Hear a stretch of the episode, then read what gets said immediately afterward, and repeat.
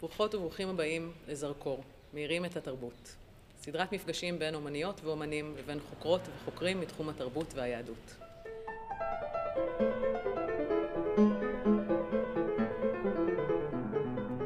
שנה מורכבת ומאתגרת עוברת על כולנו, ואחד התחומים שניזוקו במיוחד הוא תחום התרבות. מוסדות התרבות והאומנות והבמות הוחשכו אז בחודש מרץ, ומלבד הבלחה קצרה בחודשי הקיץ, נותרו סגורים ברובם עד עצם היום הזה. בסדרת המפגשים הזו, שנוצרה על ידי מרכז נווה שכטר במיוחד לכבוד חג החנוכה, לשוחח עם מספר אומניות ואומנים שהמשיכו ליצור גם במחשכים וגם תחת מגבלות בלתי אפשריות. נזכה גם להאיר את יצירתם באור חדש, בעזרת חוקרות וחוקרים שהוזמנו למעין קריאה פרשנית, או הזדמנות לקשור בין היצירה לבין תחומי המחקר שלהם. בין ה-27 ל-31 בדצמבר התקיים פסטיבל הרמת מסך. עשר בכורות מאת הדור הבא של עולם המחול הישראלי, בניהולם האומנותי של דנה רוטנברג ועודד גרף. לראשונה מזה 31 שנותיו התקיים הפסטיבל במתכונת דיגיטלית, כשמדי ערב תעלה בכורה של מסך לצפייה פתוחה לקהל הרחב באתר של הפסטיבל. היום נזכה לארח שניים מהיוצרים שיעלו בכורות בפסטיבל. רוני חדש, שתעלה עם פרקים של חדווה, ואופיר יודילביץ' עם היצירה סימולציות מאבק. אליהם תצטרף בקרוב נויה שגיב, מרצה למקרא, שתאיר נושאים מתוך יצירותיהם בעזרתם של שאול ודוד, מקראים. תכף נתחיל.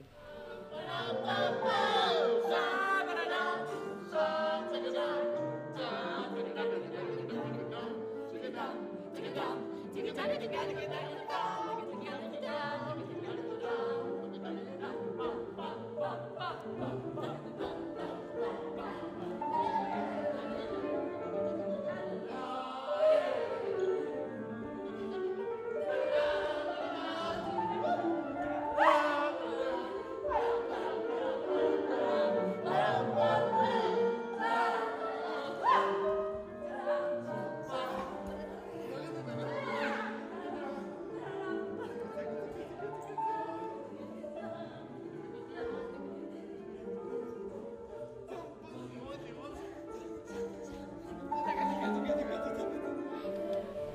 אנחנו כאן עם רוני חדש ואופיר דילביץ', תודה שהצטרפתם אלינו. אתם דקות מסוג של בכורה. אל תרחיצי. שעות, ימים, אה, מסוג של בכורה דיגיטלית שעוד רגע נדבר עליה. אבל אני רוצה רגע לחזור אחורה לאיך השנה 2020 הייתה אמורה להיראות אה, מבחינת עבודה. אז רוני, את יכולה לספר לנו קצת? בטח. אמ, הייתה אמורה להיות מאוד עמוסה, היו אמורים להיות uh, הרבה טיסות לחו"ל, הרבה הופעות, הרבה ללמד גם בארץ, ו... more or less הכל התבטל. כן, ו... ו... ונשארתי רק עם היצירה. מה אצלך היה?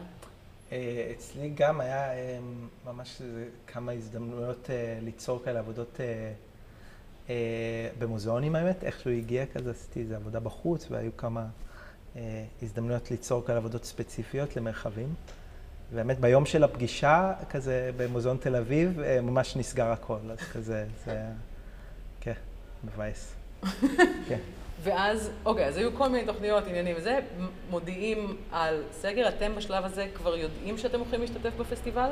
בהרמת מסך? לא, אני עוד לא ידעתי. עוד לא. בסגר הראשון לא. לא, לא, זה עוד היה רחוק. אז כן. מה, כאילו, איך... איך מרגישים טוב ומה כן. המחשבה על עתיד, כאילו איפה זה תפס אתכם באופן הראשוני? לי היה איזשהו תקציב מראש ליצור משהו ש... שהסתמכתי עליו, ואז ידעתי שאני פשוט אה, הולכת לנצל את ההזדמנות הזאת אה, לצלול בסטודיו. וגם הייתה אמורה להיות לי, היה אמור להיות לי רזידנסי בדנמרק, כשהייתי אמורה לנסוע אליו לשלושה שבועות, עם רקדנים, הכל כאילו מתוקצב. אמ, ובסוף הם החליטו להעביר את זה לפה. נתנו לי לעשות, אה, נתנו לי את התקציב לעשות רזידנסי בארץ. וואו. שזה מדהים, רק משהו כנראה שדנמרק יכולים להרשות לעצמם. אמ, ואז החלטתי שאני משנה את התוכנית ואני נשארת פה ואני מתמקדת ביצירה הזאת. אמ, זה בגדול. מה היה אצלך? אה, אצלנו אה, אני עם ילדה קטנה, שהייתה עוד יותר קטנה כשזה התחיל, אז פשוט פשוט נכנסנו פנימה לבית וכזה, פשוט היינו, היינו ביחד עם משפחה, האמת זו הייתה תקופה מהממת. וכזה שמנו, גם הבת זוג שלי היא כוריאוגרפית, אז כזה שנינו שמנו קצת את האומנות בצד, ו... והיינו כזה משפחה. אנחנו עדיין משפחה. אה, שרדתם את זה. כן, שרדנו. זה לא אה, כן, מובן מאליו. לגמרי. אמ, אבל אה, כן, עם הזמן ככה הדברים חזרו לעצמם. כאילו, נראה לי לקחתי איזו תקופה אוף כזה, ו... ובכל מקרה, אני מרגיש שגם הרבה כאומנים יש לנו מין כזה את הזמן יצירה, ואז יש כזה את ה... לא יודע, זמן הופעות, שהוא מאוד אחר לי, הוא כזה, יש יותר כזה אולי תרגול וכזה מין מחקר. אז כזה זה נהיה מין תקופה כזאת. זהו. ואצל שניכם, זאת אומרת, אני עוד שומעת מהרבה אומנים שהיו מין גלים כאלה של רגעים של הנה סוף סוף הזמן, אני, רק אני והיצירה, לעומת איזה כן. מין קו ישר כזה, דום לב יצירתי, של אני לא רוצה לעשות כלום, אני בית, אני משפחה, אני לא זה, איך זה עבד אצלכם? כן, לי בהתחלה זה נורא הקל עליי שאפשר לבטל הכל. Mm. היה לי איזו תחושה ש... שנראה לי אני תמיד מחפשת בחיים, שאני פשוט יכולה ברגע אחד להמציא תירוץ ולבטל את כל המחויבויות שלי. אז בהתחלה זה נורא ריגש אותי, ואז אה, אמרתי, טוב, אז אני אייצר, זה כאילו זמן מעולה, אני אהיה לבד בסטודיו, ופשוט הייתי באיזה ריק של אה, איזה ניסיון להכריח את עצמי ליצור משהו, כי זה הזמן, יש לי עכשיו את כל הזמן, ו, ואני אמורה להיות אה, רוויה, וממש לא הייתי רוויה.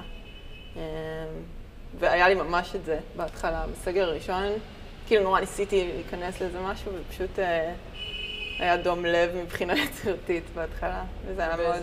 באיזה שלב זה השתחרר? אני חושבת שברגע שנכנסתי עם עוד אנשים לסטודיו, כאילו משהו בלבד בתקופה הזאת, כאילו לנסות לייצר משהו לבד עם כל המסביב, אה, היה לי מאוד לא, לא מעניין-. אה, כן.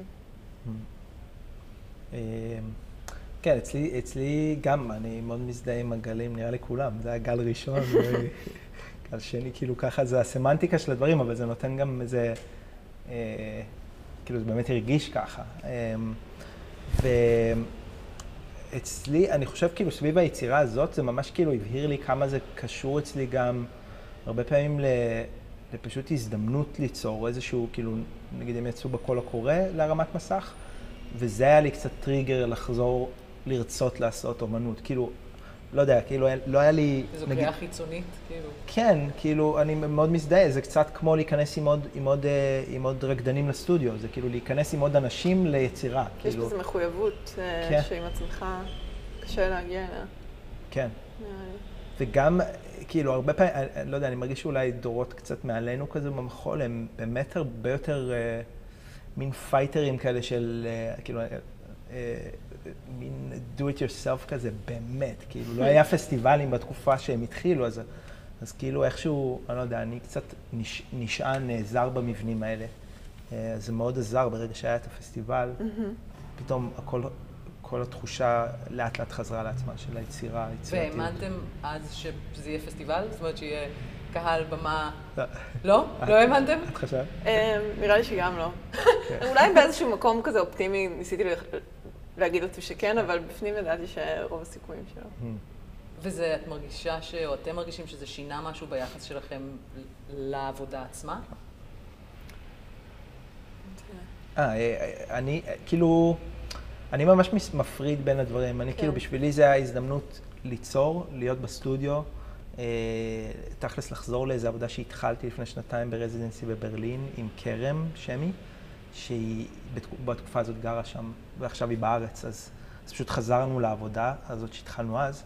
אז זה הדבר המרכזי, פשוט להיות בסטודיו, לעבוד, ליצור את העבודה, ואני מרגיש שכאילו היא תעלה באמת כשיהיה במה, ויהיה קהל, ויהיה אפשר לעשות את זה. ועכשיו זה מין איזה נקודה כזאת, שמצלמים את המהלך, וגם אני, אני עושה מזה עבודת וידאו, כאילו ככה אני תופס את זה.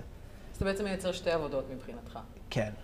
כאילו, לא ברור מבחינת הזמן איך זה אפשרי, אבל- כאילו כן, כאילו במחשבה. אבל גם כי פשוט זה מאוד מחובר אצלי לפשוט להופיע את העבודה, ואם אין קהל, אז, אז זה לא באמת הופעה. זה לא... שזה מעניין, כי באמת גם עולים דברים האלה של האם אתה, האם אנחנו מרגישים שזו איזו הפוגה או הפסקה שאחריה העולם יחזור, Mm. לעומת אנשים שהם באיזו גישה של זהו, השתנו החוקים לעד, כן. אמ, ומעכשיו זה, זה דבר חדש. כן. אמ, את מרגישה שזה, ש- שהשתנה איזה משהו בגישה שלך לדבר הזה? אתם גם בעצם פעם ראשונה לא מופיעים תוך כדי, לא מריצים עבודות כן. תוך כדי שאתם עובדים. זה, מש, זה משפיע באיזושהי צורה?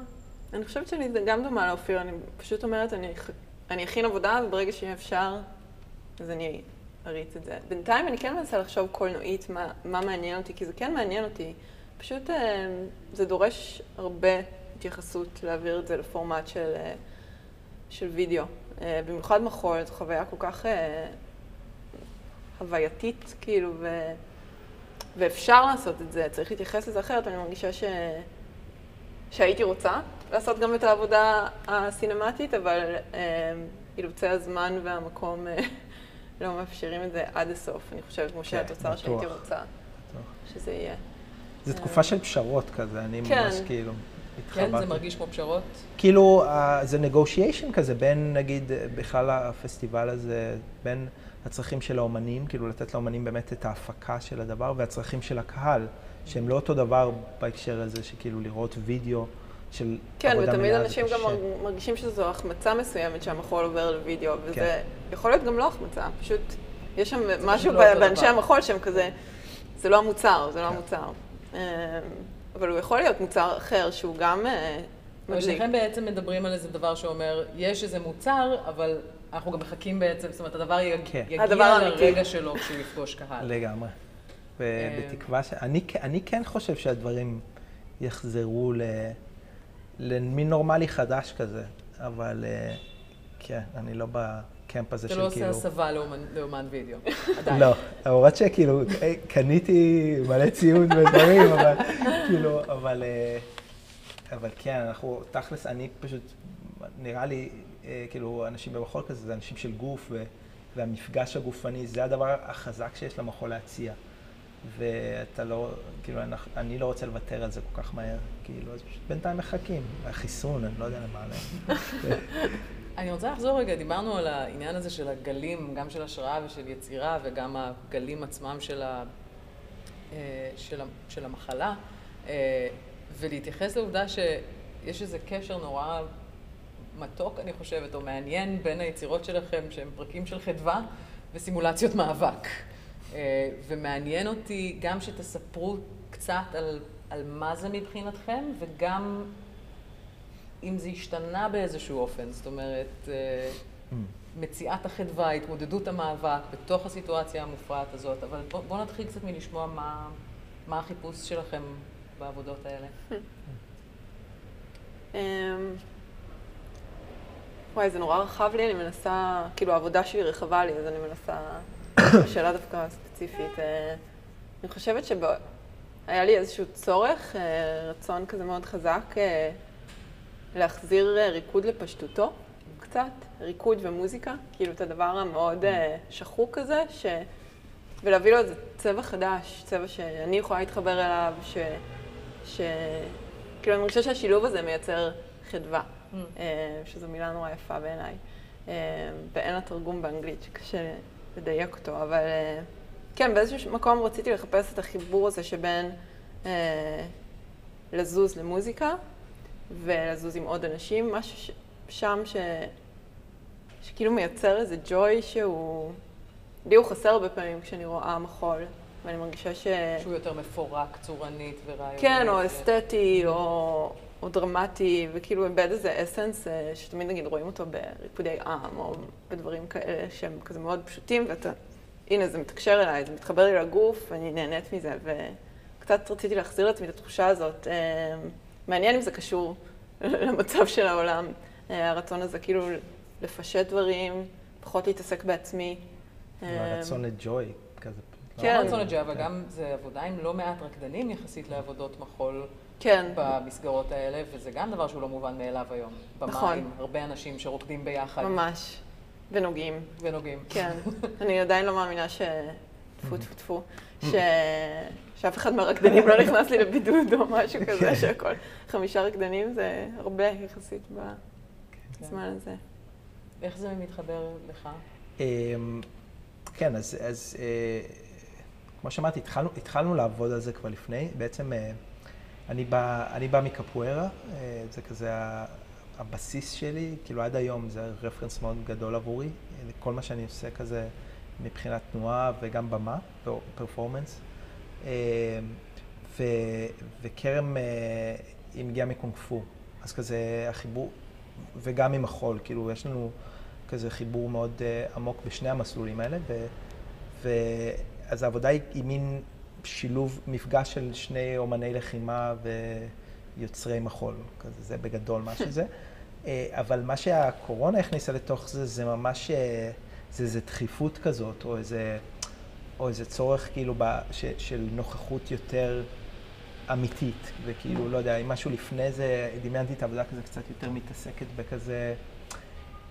אה, התנהגות של, או, או סממנים אה, תרבותיים של אומנויות, אומנויות לחימה וכאלה, אז עכשיו זה הלך יותר לכיוון של כאילו, של הדבר עצמו, של כאילו מבחינתי שזה זה, זה מין, אה, כאילו אומנויות לחימה, הם תכלס, הם, הם מין סימולציות כאלה של מאבק, כאילו אתה, אתה עובד על משהו ואתה מדמה איזשהו מצב, אה, לא יודע, מאבק זה מילה יפה, אבל זה יכול להיות גם fighting, או, mm-hmm. או פשוט... אה, ריב או איזשהו, אה, או איזושהי סכנה, כל מיני דברים, אבל אתה עושה את הסימולציה הזאת בשביל משהו.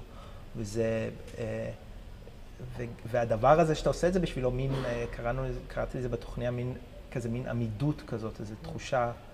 אישית כזאת, שלי מאוד עוזרת בקורונה, נגיד, או. בכל סיטואציה אחרת. גם ברמה של כאילו להופיע, נגיד. זה מלחיץ להופיע, לא יודע, זה כזה משהו שכאילו, יש לי איזה... איזה רפרנס כזה של איך להיות בתוך לחץ. Mm. אז, אה, אז זה התחבר לקורונה בהקשר הזה, בהקשר של פשוט כאילו הכניס דחיפות לכל הפרויקט ו, וגם הרגשה של אה, פשוט אה, כזה gratitude, כאילו הוקרת תודה לזה כן. שאפשר לעשות את הדבר הזה, והפריבילגיה כן. של זה, וכאילו כמה זה מיוחד, כאילו. כן, זה ממש הוציא את הסטודיו כאיזה מרחב... כן. מקודש, ממש. זה כאילו... אפילו לא מובן מאליו, זאת אומרת, היו גם רגעים שסטודיו היו כן. דבר אסור. זה היה הכי נורא. כן. באמת. השני משהו, כאילו, כן, בחגים. כן, כן. כי יש משהו שהוא, כאילו פתאום, את החוסר יכולת שלך לברוח מהפרקטיקה, שכאילו זה בשבילי הסטודיו, שאתה פשוט כאילו פתאום מתמקד בדברים מאוד שוליים, שפשוט לקחו לך אותו, ו... Mm. וזה אולי הכי תסכל אותי, כאילו, הרגעים האלה.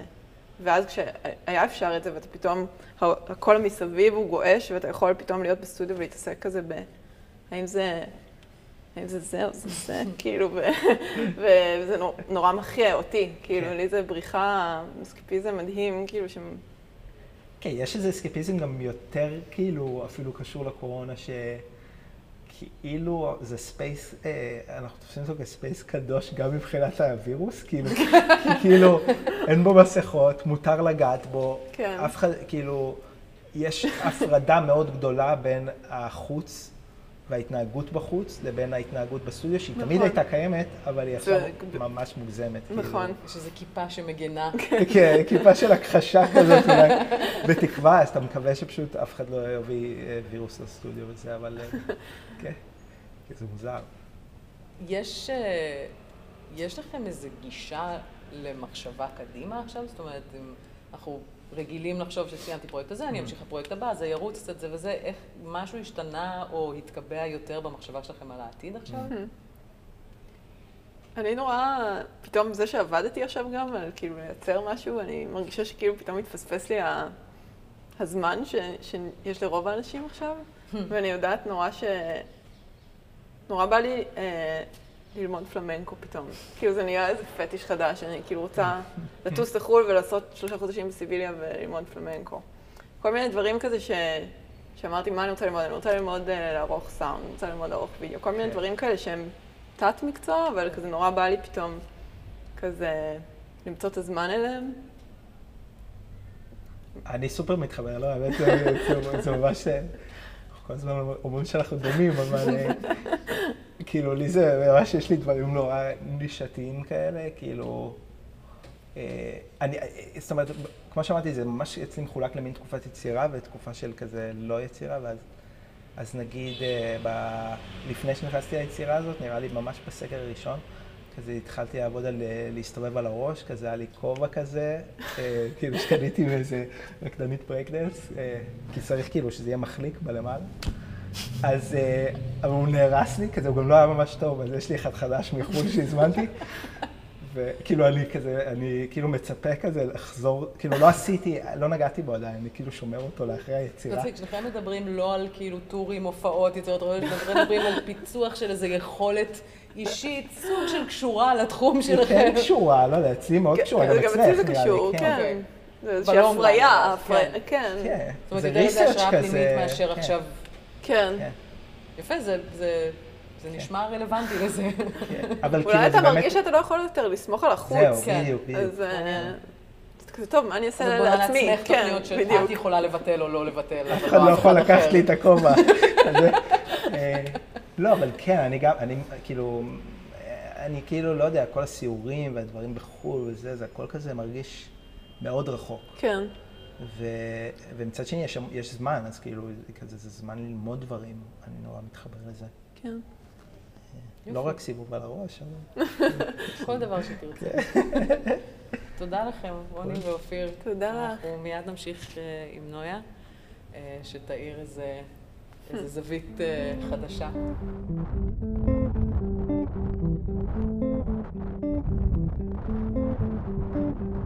I numbness in my arms, in the back of my neck, which continued till the next morning. Till the next morning, till the next morning, till the next morning, till the next morning, till the next morning, till the next morning till the next morning, till the next morning. Your body's in shock, your body's in shock, your body's in shock, your body's in shock, your body's in shock, your body's in shock, your body's in shock, your body's in shock. אז אני מתכבדת להזמין עכשיו את אה, נויה שגיב, שהיא מרצה למקרא. אה, שלום, ברוכה אהלן, הבאה. אהלן. אה, בעצם אנחנו ביקשנו ממך אה, להתבונן קצת בגוף היצירה הנוכחי וקצת אחורה של אה, אופיר ורוני, ולחלוק איתנו מעט מעולמך דרכם. אז ספרי לנו מה גילית. קודם כל, אני אומר ששמעתי את החלק א' של, ה, של השיחה, ו, ופתאום הרגשתי איך עולמות שהם לכאורה מאוד מאוד שונים, מאוד מתקרבים. אמרתי, יש משהו בתהליך הכתיבה ובמדיה של טקסט שהוא, שהוא מאוד סגפני. גם תהליך הכתיבה וגם תהליך הקריאה. הם מאוד פרטיים. ו... ותהליך המחול הוא בלהקה, הוא על במה, הוא דרוש קהל.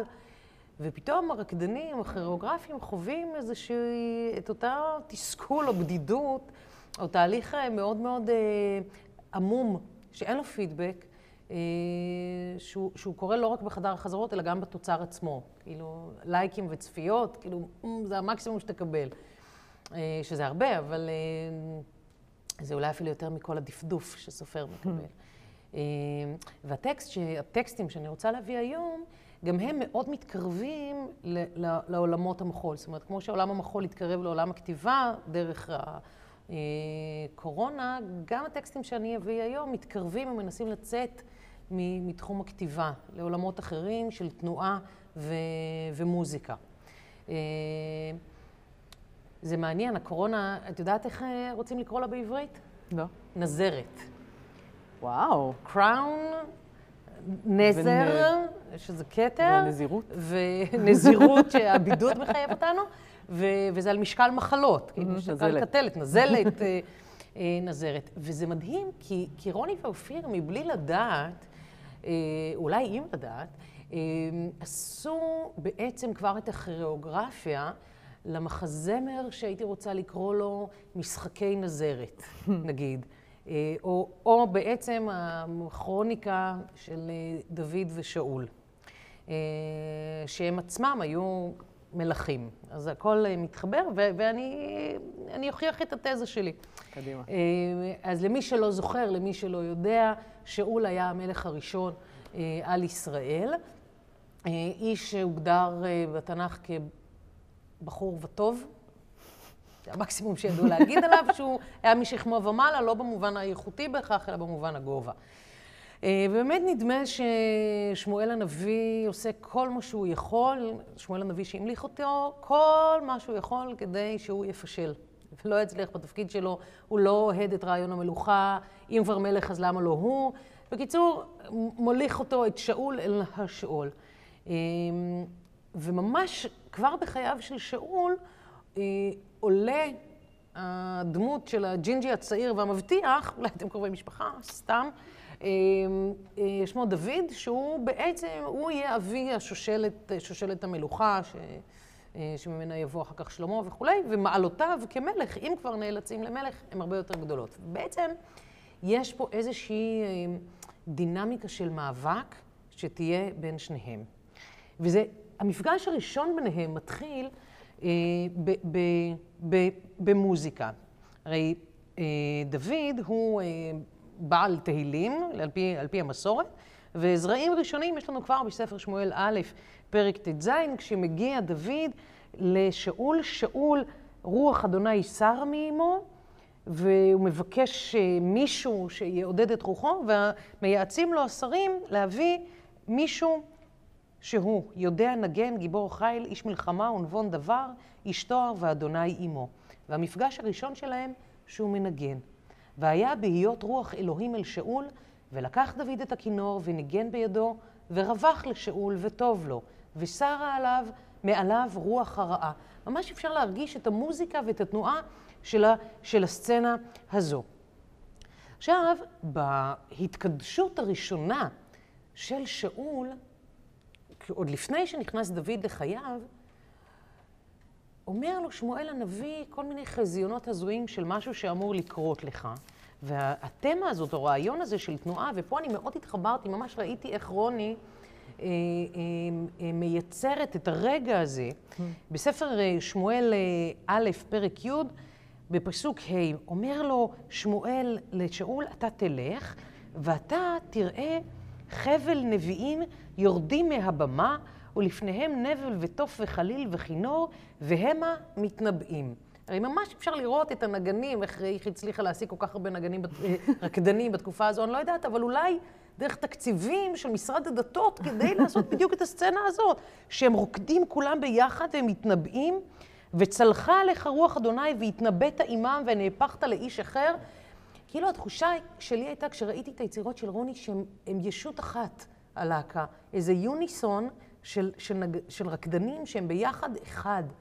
ומה שקורה לשאול זה שהוא אמור להצטרף אליהם, ועליו יגידו, אגם שאול בנביאים, אגם שאול ברקדנים, הוא ממש אחד מהם בחבל נביאים הזה שיורד. אז יש לנו פה את התנועה ואת המוזיקה ואת האינטימיות בין דוד לבין שאול.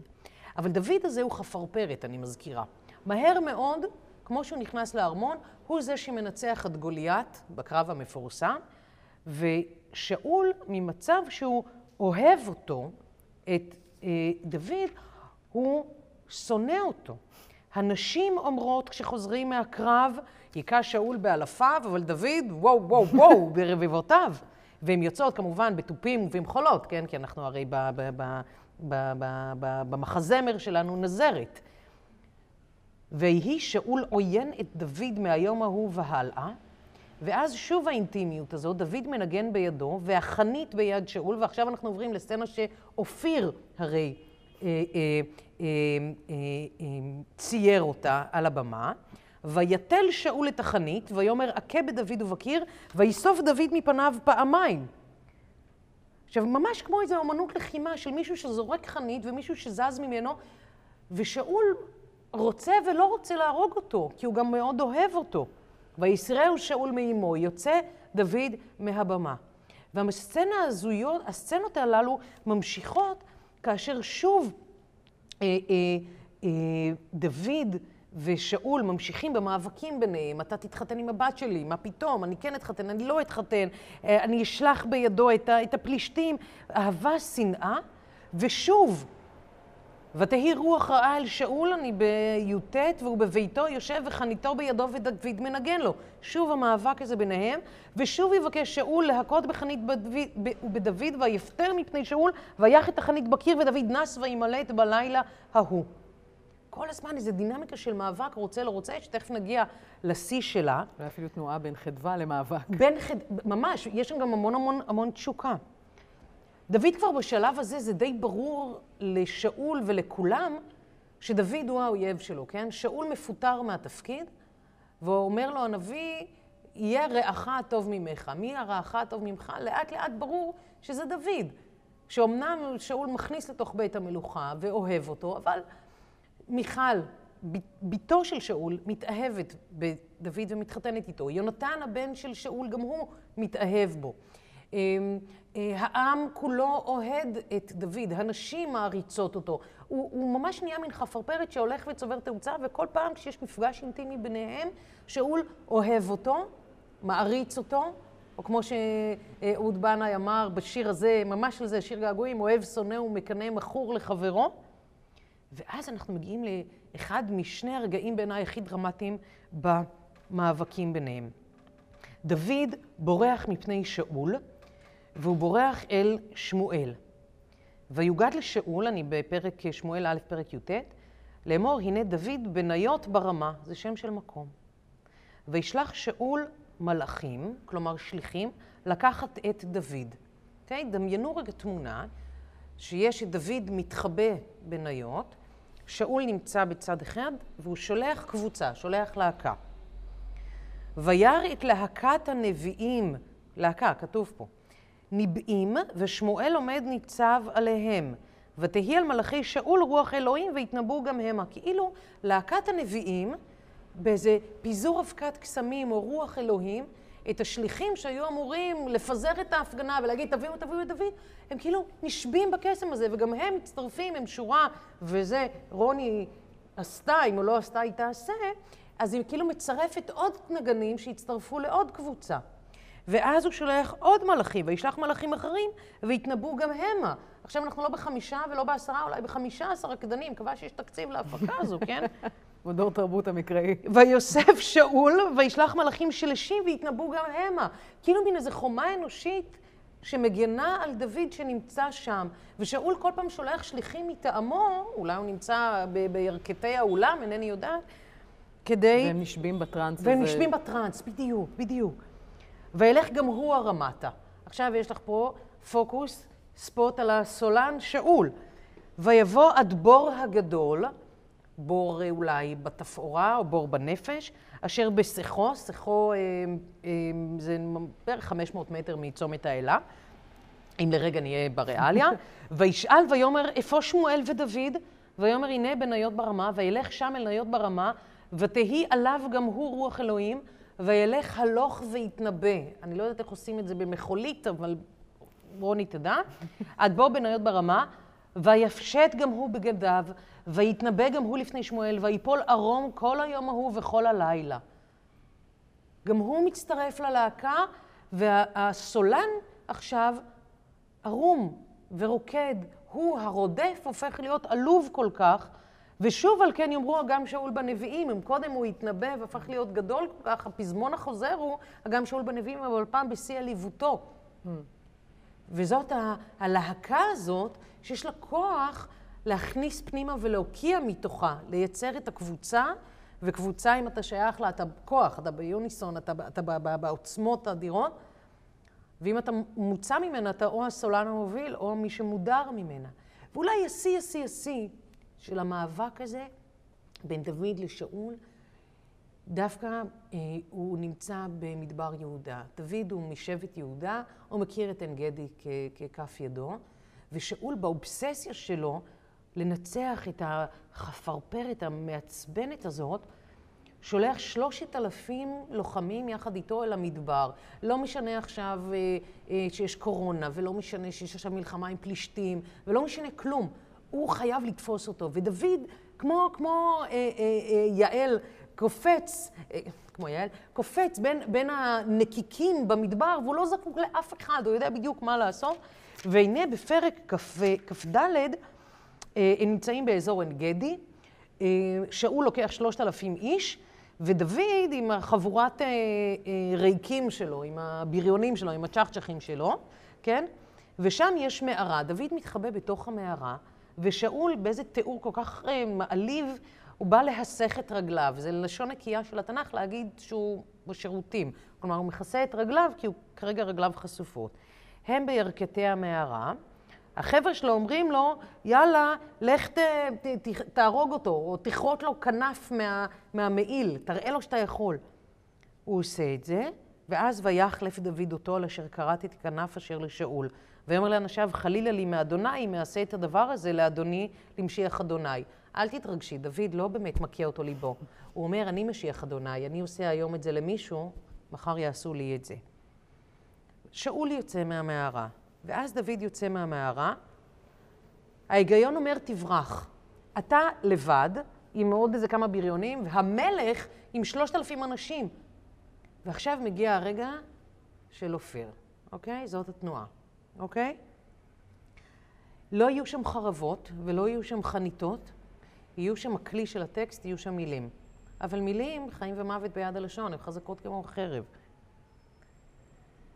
ויקרא אחי שאול לאמור, אדוני המלך, אתה לא בורח, אתה קורא לו, הוא עם הגב אליך, אתה יכול לעשות לו הכל. ויבט שאול אחריו, ויקוד דוד אפיים ארצה וישתחו. בסדר, זה קהל המחול, זה לא בעיה, כתוב בתאורעות.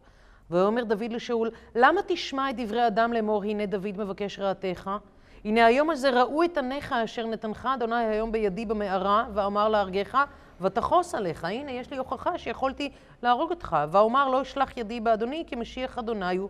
ואבי, הוא קורא לו, ראה גם את כנף מעילי בידי, ולא הרגתיך. דע וראה כי אין בידי רעה ופשע, ולא חטאתי לך, ואתה צודק, כלומר, צד את נפשי לקחת. שני אנשים עומדים אחד מול השני. את יכולה להגיד אם את רוצה מערבון לדמיין פה. ישפוט אדוני ביני וביניך, ונקמני אדוני ממך, וידי לא תהיה בך. אחרי מי אתה רודף? אחרי כלב מת? אחרי פרעוש אחד? הוא, דוד אומר. דוד יודע שהוא המלך. שאול מבין שיכול להיות שהוא המלך. עכשיו, לשאול יש את כל הכוח להרוג אותו עכשיו. ודוד עומד מולו ועומד משתחווה, וקורא לו אבי, ואומר אני כלב, אני פרעוש. והיה אדוני לדיין ושפט ביני וביניך. ויהי ככלות דוד לדבר את הדברים האלה אל שאול. עכשיו, הכל יכול לקרות פה, נכון? הוא יכול להגיד לאנשים שלו, פאץ', נכון? הוא יכול שוב לזרוק חנית בפעם השלישית. הוא יכול להגיד, תפסיק לבלבל לי במוח. ויאמר שאול, הקולך זה בני דוד, וישא שאול קולו ויבק. דוד הנדס אותו והפך את כל המהלך. את האנרגיות הרעות של שאול הוא, הוא הביא כנגדו. ויאמר אל דוד, צדיק אתה ממני, כי אתה גמלתני הטובה ואני גמלתיך הרעה. ואתה הנה ידעתי. ופה פתאום, לא יודעת אם האורות קווים פה, דולקים פה, אבל משהו בתאורה משתנה. ואתה הנה ידעתי, כי מלוך תמלוך. פה איזה סאונד של אסימון נופל, וקמה בידך ממלכת ישראל.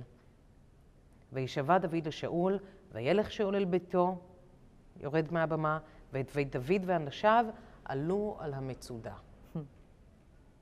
סוף אה, סצנה א'. standing ovation. כן, לגמרי.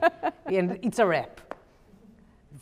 וכל הממדים ש- ש- של המחול, זאת אומרת, ראיתי את הדברים, ואני חושבת שלא לקח אה, דקה עד ששלחתי לך חזרה את הטקסטים, כי באמת מה שקורה פה זה, זה המאבק האנושי הזה, שמשחקי הכוחות בו לא ברורים. יש גם איזה משהו נורא יפה שאני, אנחנו מיד נסיים ונזמין את הקוריאוגרפים בחזרה אלינו, אבל משהו שקשור גם בהרבה אומנויות לחימה, בתיעול המומנטום והכוח של הצד הנגדי בדיוק. כנגדו בחזרה. בדיוק. וזה מה שאני מרגישה שדוד עושה כל הזמן. מעטות הפעמים שהוא יבוא דוך mm-hmm. מול אויב. גם אגב, בקינה המפורסמת שלו, קינת דוד, שאוהבים אה, לצטט ולהלל, ואני חושבת שיש שם ממש איזו רטוריקה של חרטטן מספר אחת. פוליטיקאי. ש... פוליטיקאי שיודע להפוך את רגע המוות הנורא של שאול לרגע שהסאבטקסט שלו, שלו הוא אני המספיד הלאומי, אני עכשיו המלך.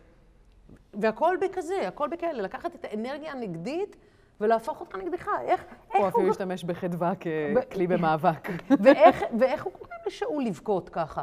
רק בדרך הזאת, שהוא, שהוא אומר לו, אתה אבי, אתה גדול, אני קטן, אתה זה, ואת האנרגיה הזאת, המגדילה הזאת, אם הוא כבר מפיל את עצמו, הוא נותן לשאול לעשות את העבודה הזאת, הוא לא צריך, לה...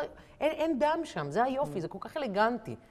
אה, אל מול הקבוצתיות הזאת, החזקה, הלהקות, העוצמות האלה של ה...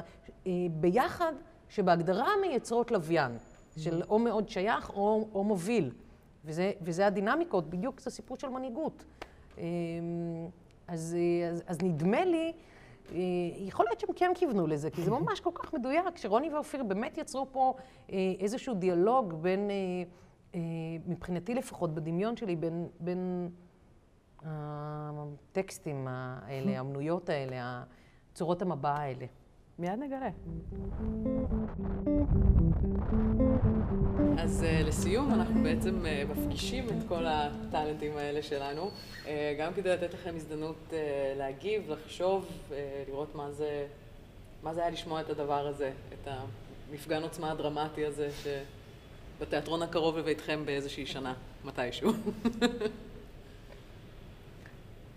אה, אני, אני יכול לנסות להתחיל. אה, אותי, היה לי ממש מעניין, טוב, הרבה דברים, ממש הכל, אבל אה, היה איזה, נגיד, דיברתם על העניין הזה של האומנות לחימה שלוקחת את האנרגיה ומעבירה הלאה, וזה באמת אולי יותר נכון, נגיד, לדברים אסיאתיים כאלה, כאילו, כאילו לדברים שאנחנו מכירים. אני דווקא בא באמת מקפוארה, ושם היה לזה איזו זווית אחרת נורא מעניינת, בזה שכאילו, בקפוארה המבע הוא, הוא דווקא של החלש. כאילו, של ה... כאילו זו אמנות לחימה ש... של העבדים אה, נגד, נגד האדונים, אז הם, הם לא יכולים להיראות אף פעם אה, מאיימים. כאילו, כל התנועה היא כזאת שצריכה, שצריכה להיראות מאוד uh, כנועה, אבל היא תמיד uh, מתחמקת שצריך. וכאילו, יש לזה קשר להישרדות כזה, שהרגשתי שכאילו מאוד uh, עבר ב, בשפת גוף של דוד או בבחירות שלו. Um, ואפילו בשימוש שלו, כאילו, בלנגן, בלנגן מוזיקה, כאילו, הקפוארה גם, הלוחם הוא גם מנגן, כאילו, אתה תמיד... אז, אז לזה זה היה לי מאוד חזק. וואו. כן. כן, אני... נורא הצחיק אותי איך אני תופסת את ה... בסיפור, כאילו, איך אני ישר כזה, הרגעים של העם נורא יצאו לי החוצה, כאילו, פתאום יש כזה את הסולנים, דוד, שאול, ופתאום כאילו. כאילו מאחורי הקלעים, מה שכזה מתרחש מאחורה, יש לו מלא עוצמה. אפילו בטקסט, כאילו, את רק מדמיינת ויש לזה מלא עוצמה, ופתאום חשבתי שזה קצת הרקדנים, כאילו פרפורמרים שבעבודה יש להם הרבה מקום. אני מרגיש כאילו שזה, לפעמים אני מרגישה שזה גם כאילו פחות עבודה שלי, כמו שזה עבודה שלהם. ויש בזה משהו מאוד עוצמתי בלראות, בלראות את, ה, את הקבוצה כקבוצה, ולא, גם אינדיבידואלים לפעמים, אבל כאילו משהו ב, ביחדנס הזה. יש לו איזה כוח אחר, ש, שגם בסיפור כאילו איכשהו תמיד כזה מין, זה שלח אותי לאימג'ים, שהיה לי מעניין כאילו לראות שאני נתפסת על זה. אולי כי גם אני בזה עכשיו, אז כאילו זה מה שאני מתעסקת איתו, אבל... כן, גם יש איזו תחושה של חזרה, שהמון מהמחול שאנחנו רואים במאה הזאת או בעשורים האחרונים הוא מאוד אינדיבידואלי כזה, סוליסטי או דואט, ובאמת דברים קבוצתיים יותר כאילו נחשבים פשוטים יותר, כן. מחול עממי כזה, וזה לעומת הכוח הכל כך גדול שגם היה נורא דרמטי באיך שתיארת אותו, אבל של מין להקת, שלא לומר להק, כן. נביאים, הדבר החזק הזה, המרובה, כן. והיוניסוני הזה, ש, שמאוד ניכר בעבודה אצלך, שהוא כן. גם לא, לא רואים אותו הרבה היום. כן. על במות של מחול עכשווי נקרא לזה. כן, אני חושבת שמפחדים ממנו באיזשהו מקום גם. למה? למה? כי הוא... כי הוא פחות אישי הרבה פעמים, כאילו זה הרבה פעמים לוקח למקום של, אוקיי, בוא נראה כזה ציפורים, זה כמו ציפורים, או זה, כמו, זה כאילו מוציא אותך מהאישי, פרסונלי של הפרפורמרים. אני חושבת שהאתגר בשבילי בעבודה היה איך אני שומרת גם על זה, אבל גם את המסה. כן. אני חושבת שבהקשר שלנו, לקראת ההפקה, זה נורא מעניין. קודם כל, מנהיג חייב להנהיג קבוצה. הקבוצה הכרחית בשביל שהוא יהיה מנהיג. בשביל שהוא יהיה מנהיג. כן. ויש לה כוח. גם להמליך וגם להוריד ממלכות. אז הקבוצ- הקבוצה היא באמת מלאת עוצמה, ו... ואתה, ו- ואתה שייך לה או מוקם ממנה, ככה כמו שדיברנו, ו... ו... ולדעת להיות שייך לה זה לדעת את הצעדים. כן. לדעת את התנועות. אנחנו יודעים את זה מהריקודי עם, ואנחנו יודעים את זה מה... אני יודעת מה... מה- היום כל הריקודים של הילדים של ה... אני אפילו לא יודעת לחכות את זה, וגם מפה. ובקשר למה שאתה אמרת, אני חושבת שבאמת אולי זה המילה עבד, אם היינו לוקחים ממרקר ומסמנים אותה כאן, היינו מוצאים אותה לא מעט. איך דוד כל הזמן מבקש להקטין את עצמו כדי לא לאיים לכאורה, וממש אה, אולי באמת בעמק האלה, בקרב מול גוליית, הוא באמת התקדם בצעדי קפוארה, כשאני חושבת על זה. ואז שלף את הקלע. כן. זה הרבה יותר הגיוני מאשר לבוא ככה. הוא גם מסיר מעצמו, שהוא נותן לו בגדי מלוכה, והוא אומר, עזוב, אני לא, לא רגיל לזה, תשחרר אותי, אני באה עם הילקוט שלי וה, והקלע. אז זה כן. ממש, ממש זה, אני, ו, ולא תיאמנו קודם כלום. כל הכל ההפקה. מעכשיו. כן, כן. מדהים. אה, אפשר יהיה לראות את העבודות גם של רוני וגם של אופיר באתר של רמת מסך, שיופיע בהמשך בכתוביות. תודה, רוני חדש, אופיר יודילביץ' ונויה שגיב על אה, מפגש מאלף. תודה רבה. תודה, תודה, תודה תודה. לכם. תודה. אה, אני אודה גם לצוות מרכז נווה שכטר, לצוות הצילום וההפקה, למשתתפים, המשתתפות היקרות שלנו. אנחנו נתראה במפגש הבא של זרקור. תודה שהייתם איתנו.